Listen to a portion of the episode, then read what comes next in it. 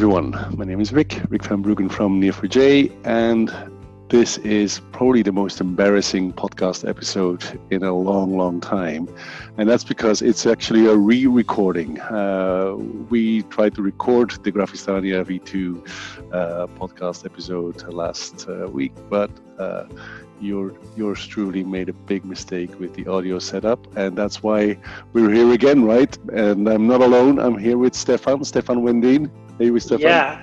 Hi, nice to be back again and re- redoing this. This is like a time machine almost. You can you can argue. So maybe we should get the Nobel Prize for inventing one. Exactly. No, but uh, I think it's also like a good statement. Like sometimes you mess up things, right? And then just go on it again and, and redo it. It's Right. this about the trajectory. This is what I say always. Just continue doing it and improve over time. So it's just uh, role Exactly. modeling that behavior, I guess. So yeah, let's let's do this. Let's have fun and let's Yeah, have a great exactly. laugh. Yeah, exactly. So, apologies again. I I, uh, I made a mistake with the audio setup last time, which made the recording extremely echoey and unusable. So we're going to do this uh, the proper way now, and we're going to be talking about the wonderful use cases that we've seen in the last month in the this week in Neo4j newsletter.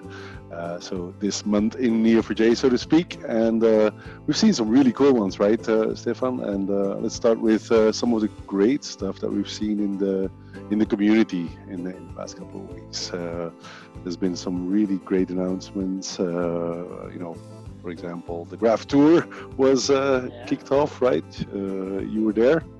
Yeah, it was amazing to see the the amount of how the community is basically literally like exploding uh, and growing and seeing uh, people uh, joining. I mean, for me, one of the highlights of Graph Tour is that I brought along with me persons that were in the audience actually from last year, and they demoed their Graph project, which is now up and running. Such an amazing uh, kind of it's like wonderful thing, right? Being in the audience and then next year being on stage is like so. Super shout out to the, the people at Eric's Digital for that. I I think also, I mean, meeting also the so-called legend or what is it that uh, Jim always say about Michael Hunger? Like, uh, so nice to meet him as well. He has a couple of beautiful posts around uh, some things as well. So uh, also amazing to see. That's also like super energetic. Anything that stands out for you for your side from from the event? Yeah, well, I mean, I think the Graph Tour was also uh, it marked the the launch of the Graph Tour also marked the uh, the launch of Neo4j 4.0, right? And uh, Yes. and, and I I must say that that's also a, a fantastic uh, uh milestone for us. Um, you know, it's, people sometimes say it's yet another product release, right? But it's not. It's actually a lot more because it's the culmination of a lot of work and, and some serious investments that went into it. Uh, and actually, I've been playing around with it myself. I've been blogging about it, and uh, I finally managed to secure or child-proof my beer graph, right? So I'm very happy about that. very very important i mean uh, to secure the beer graph that's one of the reasons i went here and remember uh, joining actually. Not because i love beer that much. But i think it's like it's one of those things like how you can use graphs to explain something and find things which you Mhm. already know but you don't know that you know. So i i remember before joining neo uh, i was checking it out and i was so in love of it. So i showed it actually in adidas in nuremberg. And people like ah, wow, what is this guy talking about beer?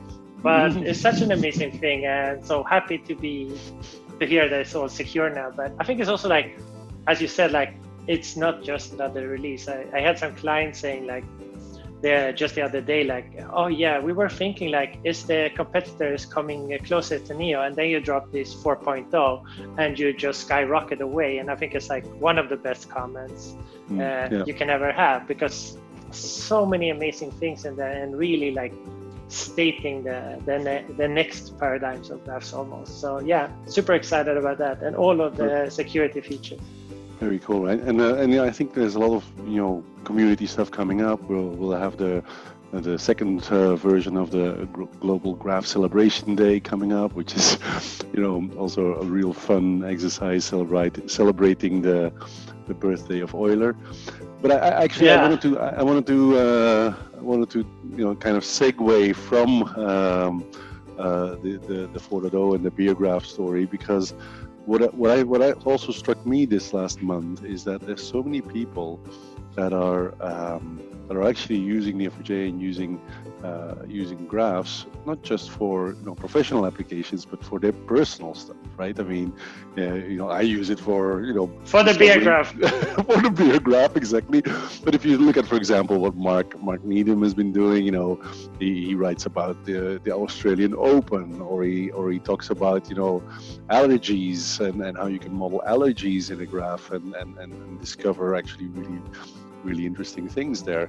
Uh, it's, it's, very personal, isn't it? I mean, people can actually use this to to do things that uh, that matter in their personal lives. Yeah, and I think uh, this idea of the the quick graph is like this is also one of the things that I'm so in love with. Uh, I do work with a lot of business people, not necessarily uh, the most technical or for sure not developers, and.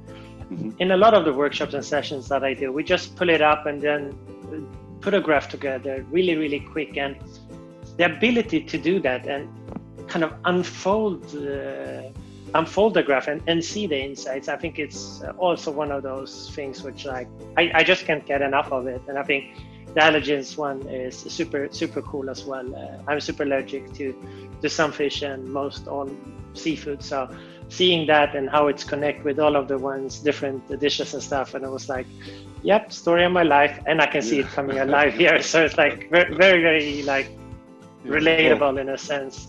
Very relatable, right? I mean, uh, yeah, I, everyone knows someone with, with allergies. I have a son that has a nut allergy. Uh, Mark uh, was a great friend as well, right? I mean, he's got lots of uh, you know allergies, and and, and again, and that, that quick graph kind of illustrates the personal aspects of it, but it also, and this is another segue, I suppose, uh, it it kind of illustrates how graphs can matter for for lots of different um, health related uh, capabilities right i mean we know that you know like the health industry or the healthcare industry and um, the pharmaceutical industry has a lot of uh, graph use cases but that also kind of became clear this last month right there was a couple of really cool stories around that yeah, I mean, like visualizing all the clinical data and stuff and seeing how it all connects. And I found this is also tying a little bit back. I started my own project doing uh, this uh, myself, just trying to map things out.